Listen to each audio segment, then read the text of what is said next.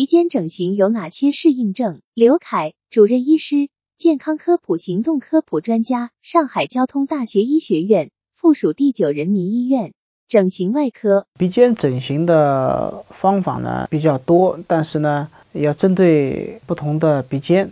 那么其实呃应该说所有有问题的鼻尖都是有办法啊进行这个鼻尖整形的。比方说这个鼻头比较肥厚。啊，那么我们有针对鼻头肥厚的一系列方法。那么，比方说啊，鼻头啊，鼻尖下垂，我们所谓的鹰钩鼻啊，我们可以有矫正鹰钩鼻尖的一些方法。还有一些更严重的鹰钩鼻啊，那么就是我们叫长鼻畸形。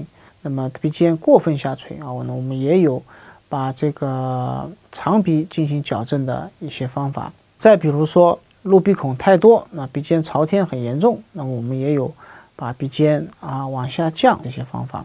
那么还有一些，比方说鼻头过于肥厚啊，那么我们也可以通过一些方法使鼻头缩小。那么还有一些呢，鼻尖很薄，软组织几乎没有，那我们也有办法啊，使鼻尖的软组织增加啊，然后使它的外形好看啊。所以这些适应症是比较广的。